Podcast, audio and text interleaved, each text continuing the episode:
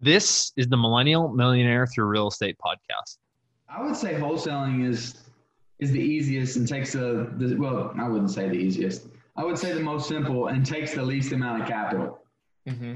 up front to start producing. And you can do it super cheap if you just want to like starting a wholesaling business, you could probably start doing a deal a month just off driving for dollars every day consistently, having one dialing system where you're cold calling for a few hours a day and following up with these leads in a really cheap manner. And you can start doing deals pretty quickly that way. You're listening to the Millennial Millionaire Through Real Estate podcast, where we discuss tangible tips, tricks, and best practices for becoming financially free. The show is designed for people who want to either start real estate investing or for those who want to scale their real estate business. What's going on, everyone? This is Jonathan Farber, your host of the Millennial Millionaire Through Real Estate podcast. I hope you're all well and healthy. For any first time listeners, thanks for being here. The goal of this show is to explore ways to become financially free through real estate or to increase passive cash flow through real estate.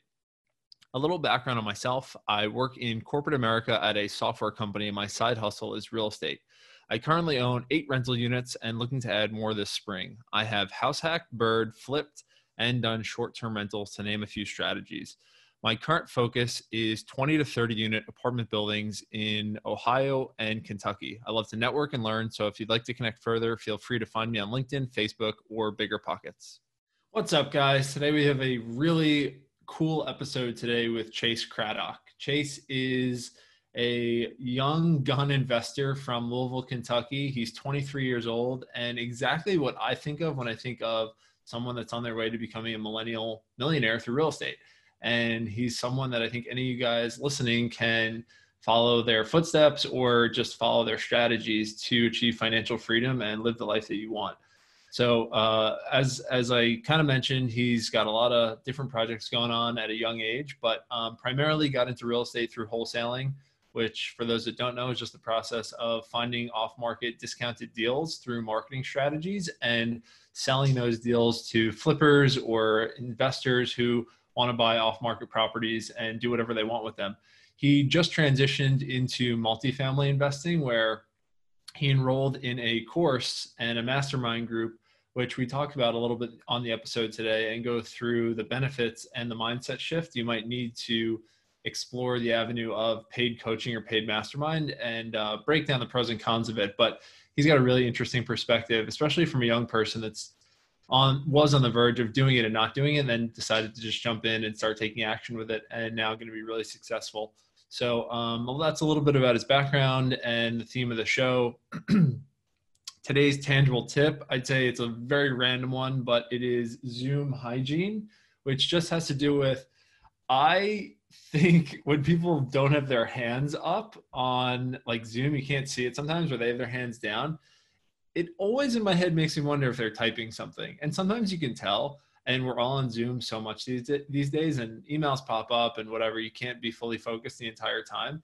But when I want someone to know that I am not doing anything else and I'm really interested in the conversation, I actually make sure that my hands are visible. If you're watching this on the video version, you'll see that like either on my chin or just folded in front of my face. But that way, this person knows I am locked into the conversation and I'm not doing anything else. I'm not typing, I'm not texting, I'm not doodling. I'm just here being present, listening to them talk. And I, since doing it now, I appreciate or I look for it when people do it to me. I'd say it's definitely an unspoken thing. No one intentionally thinks about doing this. But something that I think about now when I know people are probably typing or distracted or multitasking when you're talking to them and it's just something that i don't think any of us like when it's done to us. So um, showing the other person that is talking you're not doing this i think is only a boost. And yeah i think it goes pretty self-explanatory in the sense of just not to do other things when people are talking to you if you want them to actually like you. So that's that's an obvious one but the tip is actually just making sure that people can see your hands uh, I sound like a cop when i'm saying this but anyway you get the idea so just a random one, um, better way to or way to just connect uh, more more personally with people and have them know that you're locked into the conversation. So that was today's tangible tip. Without any further ado, great episode today with Chase Craddock. Chase, what's going on, man? Welcome to the podcast. Thanks, man. How you doing? I'm doing phenomenal, man. I got air in my lungs. I don't have coronavirus. My legs work. Like, what more could you ask for? You know, you're in a beautiful more than that, really. right? Yeah. Oh yeah, it's a good Yeah, life. It's all good. How how's the day to day in Louisville with coronavirus? Um, shoot, man, I don't know. I don't go outside. No, it's uh, it's pretty, it's it's pretty good. I don't think there's really much. Um, I don't know. Anywhere I go is not close. I guess I play volleyball like one night a week, and that's fine. And play a lot of tennis, so that's outside. So Yep, pretty much it. right. It's funny. I say the same thing when people ask me, like, what's going on? I'm like, I don't know. I don't go outside that much. You know, I'm just gonna, I'm with like the same three or four people and, you know, whatever. But anyway, man, coronavirus, that's a whole other conversation. Maybe we'll talk about it, maybe not. But I'd love to just kick off with your background, how you got into real estate investing and what you do today. Yeah, so in um, January of 2019, or December of 2019, we started looking at wholesale deals. We're looking at wholesaling as like a way to produce income. Um, so my girlfriend and I partnered up with somebody in Salt Lake City. We did our first deal in like two weeks. It was a real small deal, like 2,500 bucks or something. Oh, wait, But, sorry. uh, One, one quick thing for those that don't know, can you just define what wholesaling is? Oh, so wholesaling is just the art of find, finding deeply discounted houses or apartment buildings and selling them to another investor for them to hold or flip. Cool. All right. So you get the first one in, in uh, or you get started in Salt Lake City. So love to hear Yeah. about that. Yeah, so we got started and we were kind of doing like lease options where we were lease option to only one buyer and we were really only making like 5k a deal or you know sometimes more if it was traditional wholesale but so for the first few months we were just doing a couple deals like that um, to people that were in pre-foreclosure. We did a pretty cool process where actually we we would buy their property lease it to them usually for a smaller amount than their mortgage and then sell it back to them the same person who owned the house before Real quick, what's a lease option? And we're just, I- want to go through the whole progression here, but for those that don't know, I don't want them to check out early because they're not sure what the words mean. Just like you, when you were first starting, and a lot of this Oh, stuff yeah. seemed like, what is this stuff? So, what is a lease option? And then, like, why did you do it as a way to keep getting started? So, like, I guess a traditional lease option is instead of buying a house traditionally, some people will sell them to people who can't really get loans, traditional mortgages for a property. So they'll pay the person with the property a down payment and then pay them a lease amount like they're renting the property, where they have the option to buy it during a certain time frame. Okay, got it. So you kept doing that, and what was happening next, or how many of these were you doing? Like, keep taking us through the progression, because I think for a beginner wondering how to start doing this or what to think about when you're starting, it's really helpful. Yeah, for sure. So we we weren't really doing that much marketing. We were texting straight from our cell phones to these leads, um, and then we would we would do some cold calling. Um, not very heavily. Should have been doing a lot more, but we were doing like one to two deals a month at first through the first few months, and then I think I realized that the Salt Lake market was kind of more competitive than the Louisville market. Just talking to friends that were in the Louisville market doing deals and stuff like that, and the marketing cost to get a deal was lower. So we decided to start marketing in Louisville. Um, we then hired somebody commission only to drive for dollars, which is just somebody who drives around and looks for vacant or just distressed properties in different neighborhoods, whatever neighborhoods you're really looking for properties in. Mm-hmm. Um, and I think in his first two hours, he found an address in Newburg. I'm not sure if you're familiar with that area. I am, yeah, but you know, I don't know if I don't know if our listeners in New York yeah, are, they, but they definitely will be. But uh, yeah, just a part of Louisville that's like you know really really good for investment, really buy and hold, little quick flips and stuff like that. And so we contacted the owner, and this this ended up being our first flip. We kind of we were in LA. We called this guy. He wanted to sell for 57. We weren't that good at doing traditional wholesales yet because we hadn't really done them. We were doing them the other way with the lease options. So I called my buddy in Louisville and I said, "Hey, I'm not sure if this is a good deal or not. Can you check this out? And he was like, Yeah, it might be a good wholesale, which is when you just buy something that's distressed and put it directly on the market. Um, um, and then, but at that time, I thought a wholesale was kind of just like a quick flip where you put work into it and, and then put it on the market because I had no idea. I was wrong, but um, it didn't matter. So we got it for 57, ended up putting 10 in it, 10 to 12 in it, and selling it for 111.9. Mm-hmm. Wow. So like really good first flip. Um, had a great experience. Haven't flipped one since because I don't like the three month process with it. Um, mm-hmm. Got it. Okay. So just and we'll we'll keep progressing that. But for someone that's thinking about how to get started, if you were giving them advice on if they should wholesale, wholesale, or flip, what advice would you have for them based on what you've done? Why to do one of them and how to do either of them?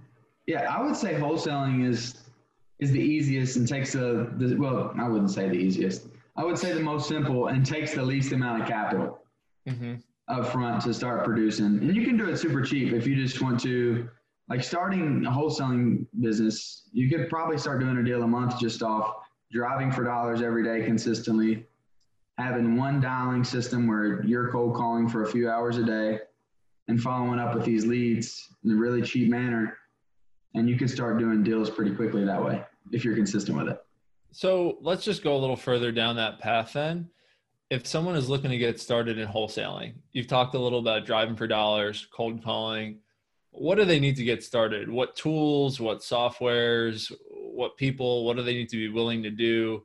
How, like, like, let's just, if you could rattle some of those off, I think those would be really helpful to people that are saying, all right, after this call with Chase, I'm literally going to start my wholesale business today. I just need the, the little bit of the blueprint to get started. What do I need? Oh, perfect. Love this question. so I would I would download the Deal Machine app. Okay. And what is um, that? That is an app that when you're driving for dollars, you're able to click on different properties to upload them into a list, which then once you're finished driving for dollars, you can export. Um, and there's tutorial videos inside of Deal Machine to show you what to look for and why you're looking for those certain things. Mm-hmm. Um, after downloading the app, Another video I would watch before driving for dollars would be Max Maxwell's video on finding the hot zip codes in your market. Um, that'll tell you where your buyers are buying distressed properties. And it will also tell you who your buyers are if you export that list and, and call those people as well. Okay, got it. And then anything for a dialer? Are you calling these people yourselves on your cell phone or? I mean, if, if you want to stay 100% cheap and almost free, we started off texting by hand, which I do not recommend because of the rules and litigators and different things like that. But um, uh-huh. you can text by hand, you can call off your phone. A dialing system I would get, it's like, I think you can actually get for $90 a month now is Zen, XenCall. Um, that's a good one, and we go through all in to get that dialing system. Okay. Did you did you say where to get the lists from? Or you get them from Deal Machine? Primarily? Yeah. So from Deal Machine, I would there's an export um, where you can export the list onto your computer. Yep. After you get it exported to your computer, then you'll upload it to a skip tracing software. Skip tracing is just they, they search all the owners' names and addresses and send you back phone numbers and emails and stuff of that nature. So you can call these people and text these people and market to these people. Okay, got it. So you were doing that for a little while and then you were doing some lease options. And it sounds like you may have had a couple flips sprinkled in there but and correct me if i'm wrong on any of that but what what happened next after that? Or how was that going? And then where did it progress to so after that flip, we just continued to wholesale one or two deals a month, not really spending much in marketing, just kind of doing it just us two, my girlfriend and I. We kept on wholesaling all the way up till kind of January or December of January or January this year, and really decided that to reach our goals, we needed to buy multifamily. Hmm. Hmm. Let's talk about that for a sec. Yeah. So I'm very goal oriented. I'd say a lot of people that hopefully are listening to this are goal oriented. If they read business books or professional books and they just they just want to make decisions. I, I think I say this to a lot of people. Decisions are easy when you know what your goals are. Priorities sure. make put a filter on anything that comes inbound to your life. If you know what your priorities and your goals are, then even if you get hit up for 50 requests in a day, you're going to know how to filter them because it's either they align with your goals or not. So I love how you mm-hmm. started that that framework of because of our goals, we change our strategies. So I'd love to hear about what your goals were or are, and then how you decided to pivot and change strategy with that goal change. Yeah, so I guess the goals were with a wholesaling business was to just bring in multiple six figures a year and kind of not spend much time on that business, if any time at all, just so we could travel and do different things. Um, then, so we spent a few months trying to scale, spend more in marketing, hiring acquisitions people, doing those different things um, was not as easy as we thought it was going to be. Mm-hmm. We tried to take our hands off before we should have, and that didn't work. Um, so then it was kind of like, yeah, this brings in money, but it's really not worth our time anymore because our goals are real cash flow, not transactions, where if I want to be in Greece tomorrow and then Israel the next day, I can do that. Love that. Um, I guess I have to ask then, just because there's probably people listening right now that are going to be wondering, how can you automate it, or what steps could you take to automate it before you move on to your next thing? Because I think a lot of us would agree, and I do some wholesaling as well, that it can be a nice income stream if you have it set up the right way and it's good money. Like it's it's a good for business sure. and it's not too intensive if you can just get good enough at it. So for you, giving advice to someone on how to kind of automate it or put process in place to step away from it, what's your advice to somebody? Um, yeah, it's it's doable for sure, and it's really simple. Um, don't take your hands off it too early, but um, I would kind of it's the first real step is kind of hiring an admin to handle all the back end stuff because once you're trying to do more deals, you're going to have to pull more lists. You're going to have to have, you're going to have to be dialing more, which is going to entail hiring virtual assistants for cold callers or hiring people in house for cold calling. Mm-hmm. Um, we like the virtual assistant route, either in the Philippines or South America, or not South America, south of the United States, Jamaica, and places like that for cold callers. Um, I think, yeah, I think really hiring cold callers is kind of the first step. Yeah. One person who can manage your list is great because you don't want to look at that data all day long. You want to go out and talk to motivated sellers. Got it. So they're good. The, the part that sounds like can be really automated is getting the leads generated. And then mm-hmm. the part that you can stay in your lane with is more or less strategy and then closing deals, talking to motivated sellers, getting the deal closed, which might be a little more detail oriented or ta- skill oriented than what a virtual yeah. assistant can handle. Yeah, for sure. You need you need sales skills if you're going to close. Yep, absolutely. Deals. So let's say let's say they're teeing up leads for you. They're putting them in your your dialer and they're they're putting them in a spreadsheet or a CRM and letting you know, hey, these are good to go. Then you call them. Is that pretty much the only part that you felt like you would then have to focus on if this was a, a system that was pretty hands off or automated? Just you close the deals and then you could move it on to let's say a title company or uh, your buyers list or or whatever administrative had to happen to get the deal actually closed and under contract and put out to a seller. I mean to a buyer rather yeah so i think definitely um, locking up the deal would be the most important part at that would be the most would be pretty automated at that point if you're just handling you're just handling all of acquisitions with hot leads that come in your CRM. Mm-hmm. Um, once you're under contract, obviously sending off for for title work and making sure you're communicating with the title company. Um, and then definitely finding a buyer is the next step, which people think is the easiest part, but it's it's definitely not the easiest part. So let's talk about Dispo for a sec. and uh, all that really means for people that aren't sure, they hear the term dispo or uh, uh, I don't even. I'm drawing a blank on what it even stands for. Dis dispositions. Dispositions. Perfect. Thank you. That's basically just moving the property, selling it after you have it under contract, or selling it in general, so getting rid of anything. So, yeah. um, how did you do it, and how do you recommend somebody do dispositions once they have they've done all the work to get that lead locked up and they closed it, and now they're thinking, "Man, this is awesome! I'm going to actually make some money." And then they're thinking, "Wait, what do I? How do I get rid of this thing? Who? How did I want to buy it?" So, like, what did you do, and what do you recommend for people? So, there's a few different strategies that that we use to get deals sold. Um, mainly, it was our buyers. This is only was only like a thousand people, which sounds like a lot, but it's really not that many. I know people with like much deeper buyers, buyers this and that, but you're really only going to sell to like a handful of people.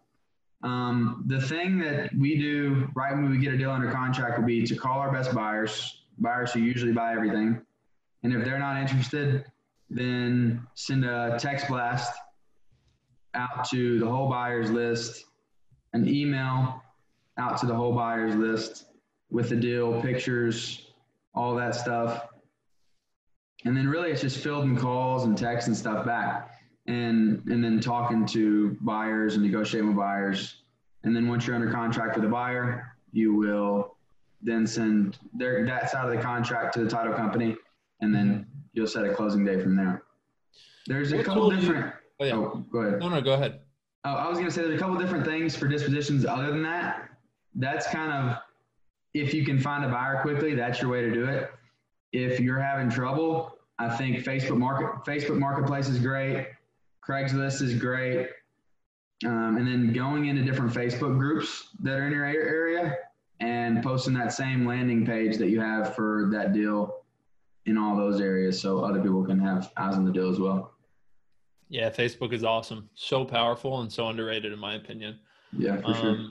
So yeah, okay, that's great. And and where I want to go next is transitioning that into then oh sorry, I actually had one tactical question. What do you use for text blasting? Uh, Callfire is what we were using at that point. Was it a good tool? Yeah, I think it worked great. Okay, cool.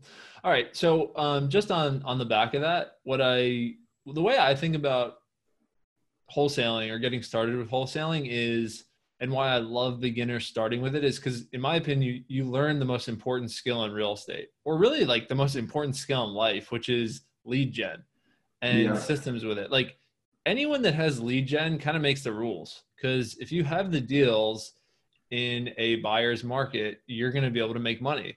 And even mm-hmm. other investors, they're good at operating, but they're not so good at finding deals. So I love people that start with wholesaling because I feel like you can then move into any other part of the business and do really well with it. You could flip, you could do larger projects, multifamily, where people have no clue how to find deals.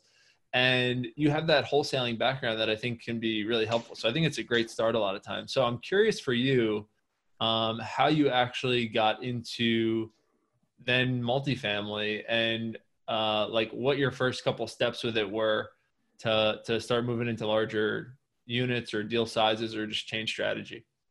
Yeah, so the change of strategy was kind of, I had been talking like all of 2019 that I really just want to buy apartments. Like we really just want to buy apartments. That was a conversation my partner and I had over and over and over again.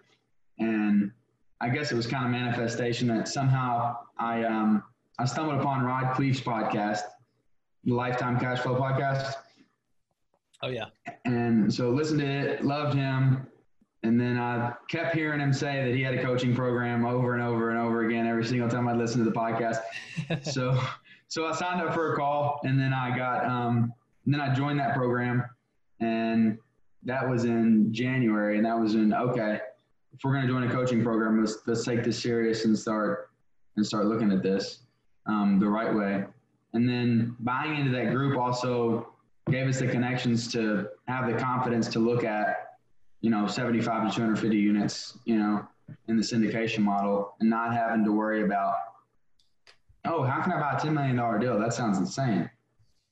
To, oh, we can syndicate that because, you know, we can raise that money. It's like, it's a big confidence booster. I think hiring a coach is like one of the best things you can do in any business. Like taking courses, hiring coaches and stuff. I know like I know everybody's a coach now and everybody has a course, but like if you find somebody that you really like and is adding real value, then I think that's one of the most valuable things you can do. Okay, I, I, I want to just talk about this for a minute here because this is so important. Like, especially for people like me coming out of the corporate world where coaching and masterminds is so airy fairy and people look down on it. They make fun of it, having a coach or paying for education or a mentor because it's just different. And in corporate, everything is kind of laid out for people.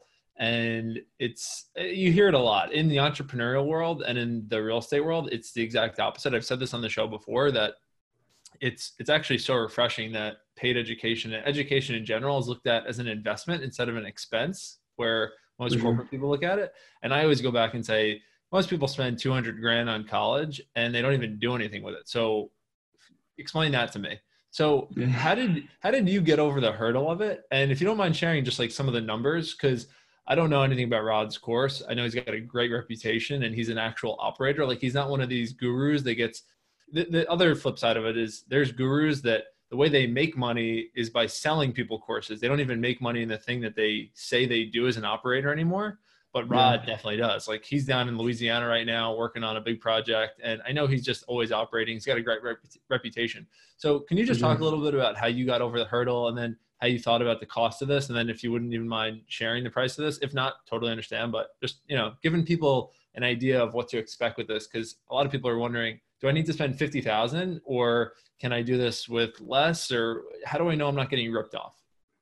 I think I signed an NDA, but um, So it costs less than fifty though, um, and, it, and, it, costs Fair more enough. than a dollar. So it's it's somewhere in between there. No, it was a it was a, it was a big cost, and it was uh, kind of a hard pill to swallow when we did it. Um, but I had to pay way more money for it, really, um, for the connections that are in that group and and just the the coaching in general and what to look at they analyze like if I'm close to pulling the trigger on a deal or sending an LOI, I could just send it to them and they're going to look at the same thing I'm going to look at, and they're going to say, Chase, you missed this, this, this. This is mm-hmm. not a mm-hmm. deal. Or they're going to be like, hell yeah, this is a great deal. Let's do the deal. And and even then, when they say let's do the deal, it's not a hey Chase, we're partnering with you on this deal. It's like, hey, if you need some help, let us know. You know, if it's awesome. a deal I can take down with my network, it really doesn't matter. They don't care. Okay, that's awesome. I think I think it's just like not being afraid to fail. I mean, I knew if I was going to invest this money in myself and and my girlfriend too, that we were gonna we were gonna do it to our best ability and not putt around and just call a couple brokers every once in a while and kind of look at multifamily deals like people walk into Lamborghini dealerships and look at Lambos type of deal. That you know what I mean? Totally. that was my thoughts on it. But yeah, so I'm glad I did it. I think everybody should do it, and I think that you, I mean, it, it wouldn't be bad to spend 50 grand on a coach. Mm-hmm. Like I know a lot of people that are listening to this aren't going to have 50 grand to go spend on a coach, but like, it, it would be worth your money. Like that's how valuable it is. You got to think you're spending way less than you would on college, and you're going to make way more money and way better connections that you're going to have for the rest of your life. Fact. So, nothing. No, nothing I can really add to that. Yeah. yeah, there's no, nothing I can really add to that. It just it is what it is. Like there's there's people that are going to be naysayers, and then there's people that are going to just jump in and do it and get what they need to take action and take action the right way and be successful. And then there's sure there's going to be people that that spend the money and they don't do anything with it, and they say it didn't work. It's like a, a nice gym that you pay for that you never use, or like the gym sucked. Well, not you sucked so like, you know, it's it's you. It's not the thing. Like if other people can be successful with it, then mm. you probably can also. So anyway, not to get too much on the the horse there, but what happened next? So you joined the course and now have you what, what actions did you start taking next like what's happened since um, i don't know if you've done a deal yet if you're in the stages of trying to do a deal like just bring us up to speed so we have not taken a deal down yet but so we've been sending out a bunch of LOIs um, we're being more conservative than I, than I think others are being, especially right now. So we were getting multifamily is a different ballgame than single family. Mm-hmm. You know that. I think a lot of people know that. But so at first, like with our wholesaling background, I was kind of like, we're doing a deal month one. This is going to be easy. I didn't think it was going to be easy, but I was like, we're going to do a deal month one because it's like, because we get after it like that. Yeah. And I'm like looking at these numbers, like what these sellers are asking, and I'm like, dude, am I underwriting wrong? Like, how am I so far off? So I'm like mm-hmm. calling people. I'm like, yo, what am I doing? What am I doing? Um, but yeah, it's just it's been a super hot market, and we're trying to do good deals in markets that we like. So and like, what are what are those markets? Sorry. So we're in we like Louisville, obviously Lexington, yep. and then we have we have three other markets that we really focus on that we love: Chattanooga, Knoxville, and Huntsville. Mm-hmm. And okay. I just I love those places, and uh, I love those markets. People are still asking crazy numbers, obviously, but those are yep. still that's where I want to own apartments. And, and, what what deal size? Sorry, just unit count or like so like count? we have joint venture partners that are like looking for that 20 to 75 range and then we have people like, or then we want to syndicate 75 to 200 really is where our main focus is. But like the cash flow of the 20 to 50, 20 to 75 range too. Got it. And can you just explain real quick what the difference between JV and syndication is? So, what joint venture is what JV stands for, and it's kind of just like I called I called Jonathan and I say, hey, add this 20 unit you want to partner on it, you can bring 250 to the table. I can bring 150 to the table. We'll split it this way. I'll manage the asset. It's kind of it's kind of getting where you don't add value to a deal, finding somebody who does, and you guys just partnering on the deal. Can we walk through a quick structure of this? Like, let's say you find a deal, right? And it's a million bucks. So figure you're going to probably need uh, not necessarily, but you'll need somewhere maybe 300 grand with if you're going to do yeah. value add. You're going to need some renovation budget, some capex. So how would how would you set it up that way? Let's say, but let's say you, you've got a um, a lawyer friend. Okay, he's got no he can't spell real estate, but he loves the idea of investing in it, and he loves the idea of partnering with you and also learning the business. So you found the deal, you hustled for it you underwrote it and you're going to be the uh, asset manager. You're not going to be the property manager. You're going to be the asset manager. So going to him, how how would you structure that deal? So if if he has no operating responsibilities Zero. or anything at all, his so, operating abilities are in the courtroom, not on the, the real estate. Yeah, okay, perfect. Well, then I guess as good as he negotiates.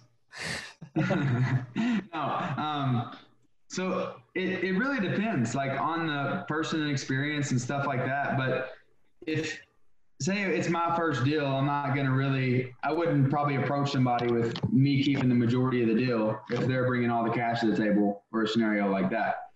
Now, I would try to get as close to 50 50 as possible. Um, where, I mean, because I'll be completely making sure the manage, management's right, um, underwriting the deal, and kind of making sure the business plan is is done right. Now, yeah. I think it's probably typical if I'm not bringing any money to the table to be closer to 20 to 30 percent of the deal will be mine, and the rest will be the people who bring the capital to the table. But I mean, that's still sick. That's still awesome. Like that, I can go out and do the hustle and get a big piece of real estate because I'm adding value to the person that's investing with me. Totally.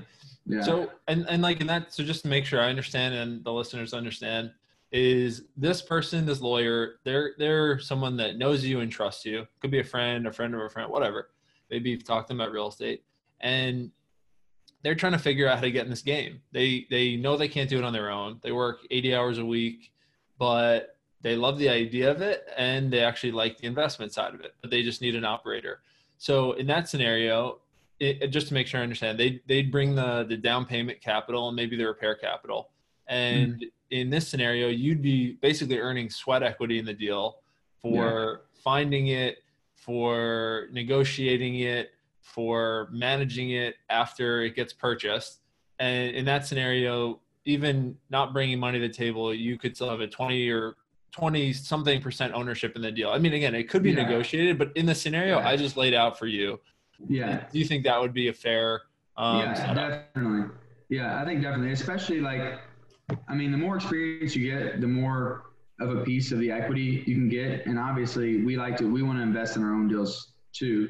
Of course. Um, but yeah, I mean, I think without bringing capital to the table, I think 20 to 30 percent is really realistic if you're buying good deals. Because I mean, if your investors aren't getting their money anyways, they're not going to invest. So. Yep. Absolutely. Yeah. Okay.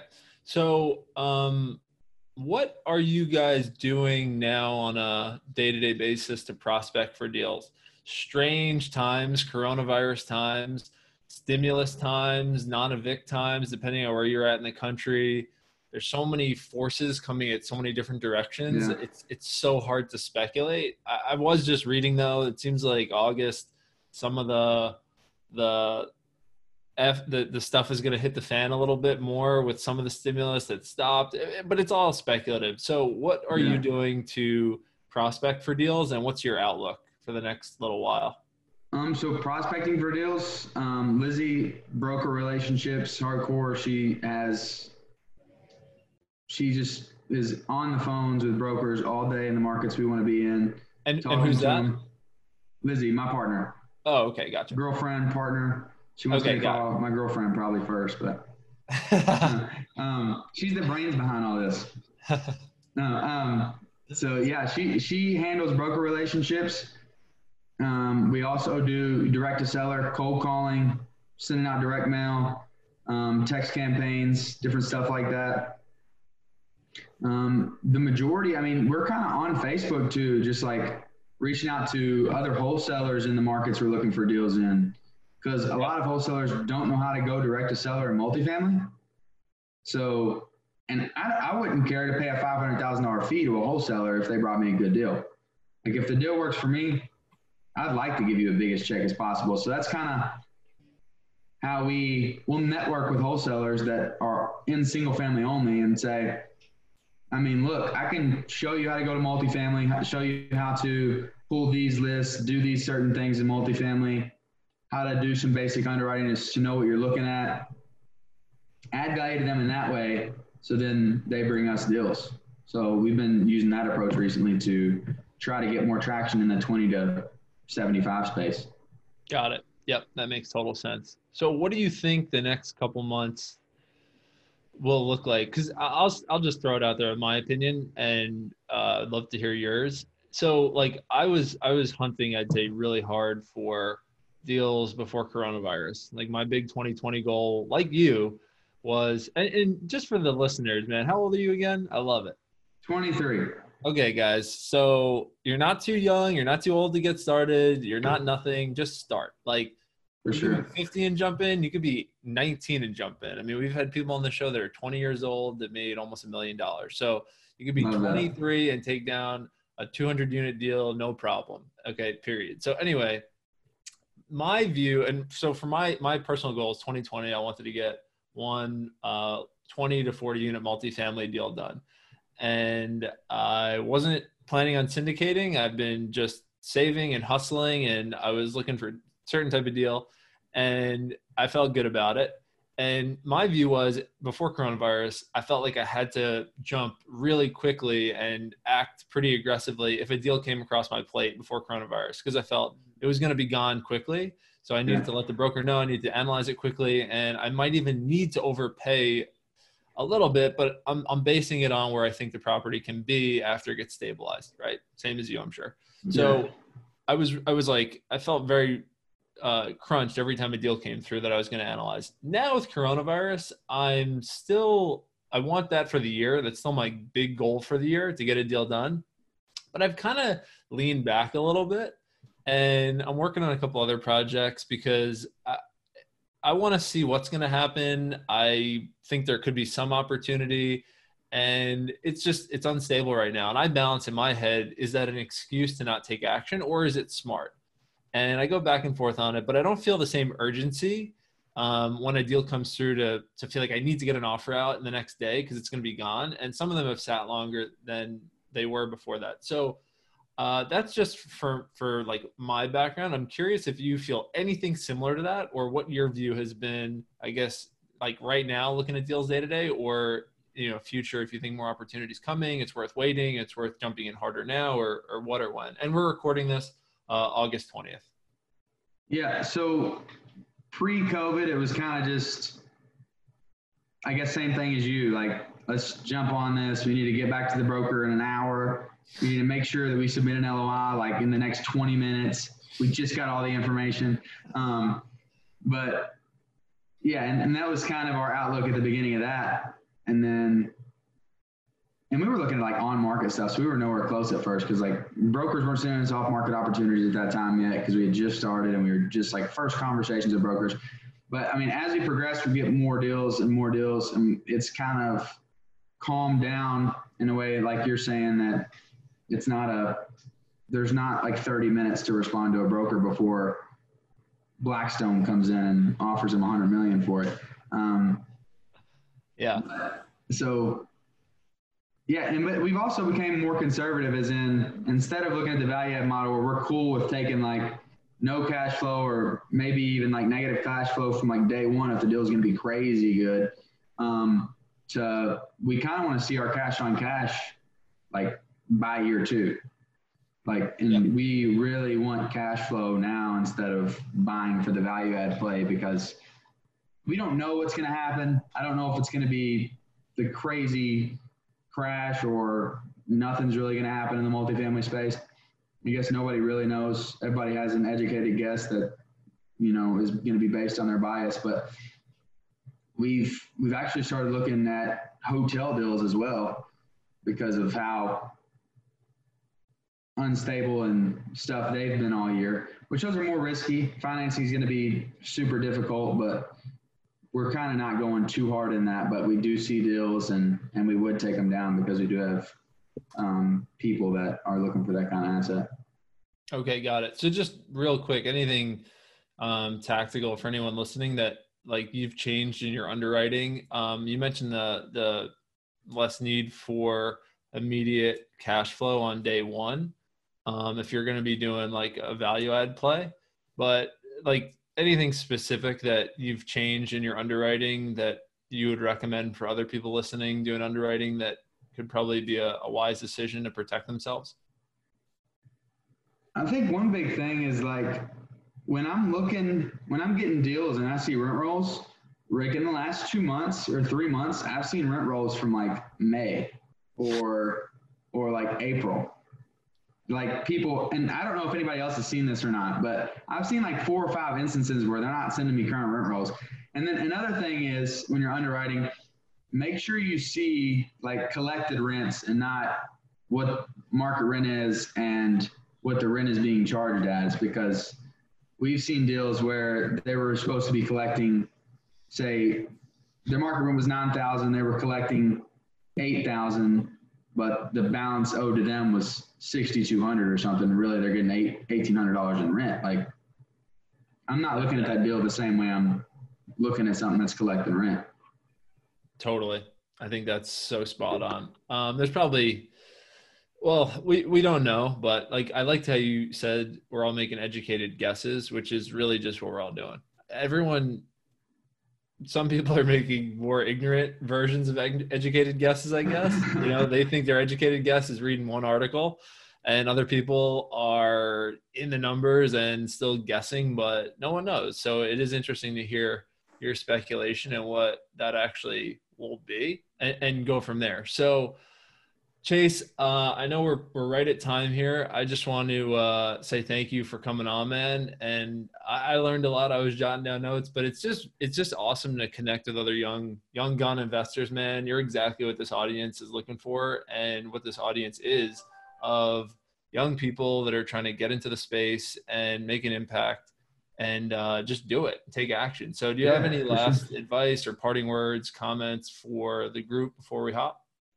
Um, yeah, I mean, really just stay consistent. Not everything's as quick as you think it's going to be. That's for sure. Um, don't try to hop out of a business too fast because you think it's at a point where it's not. Um, but really, it's persistence and make sure you're always learning and making connections with people like Jonathan and other people in his group and in other groups. Make sure you're always networking, talking to the right people, and be grateful. Yep, I love that, man. That's short and sweet, but that just drives the point home. So, Chase, thank you again for coming on, man. I really enjoyed it. And I think people are going to get tons of value out of this. So best of luck in 2020 and beyond. I'm sure we're going to be hearing a lot more about you and your story in the years to come. For sure, man. Thank you so much. Hey, you millennial millionaire. Do you want more? Then head to the Millennial Millionaires Through Real Estate Facebook group, where there are tons of step by step walkthroughs, tools, templates, and free networking to help you achieve financial freedom through real estate. And if you want Jonathan to help you personally reach your goals, then feel free to set up a one on one call in the link below or message him on any social media platform and apply to, well, work with Jonathan.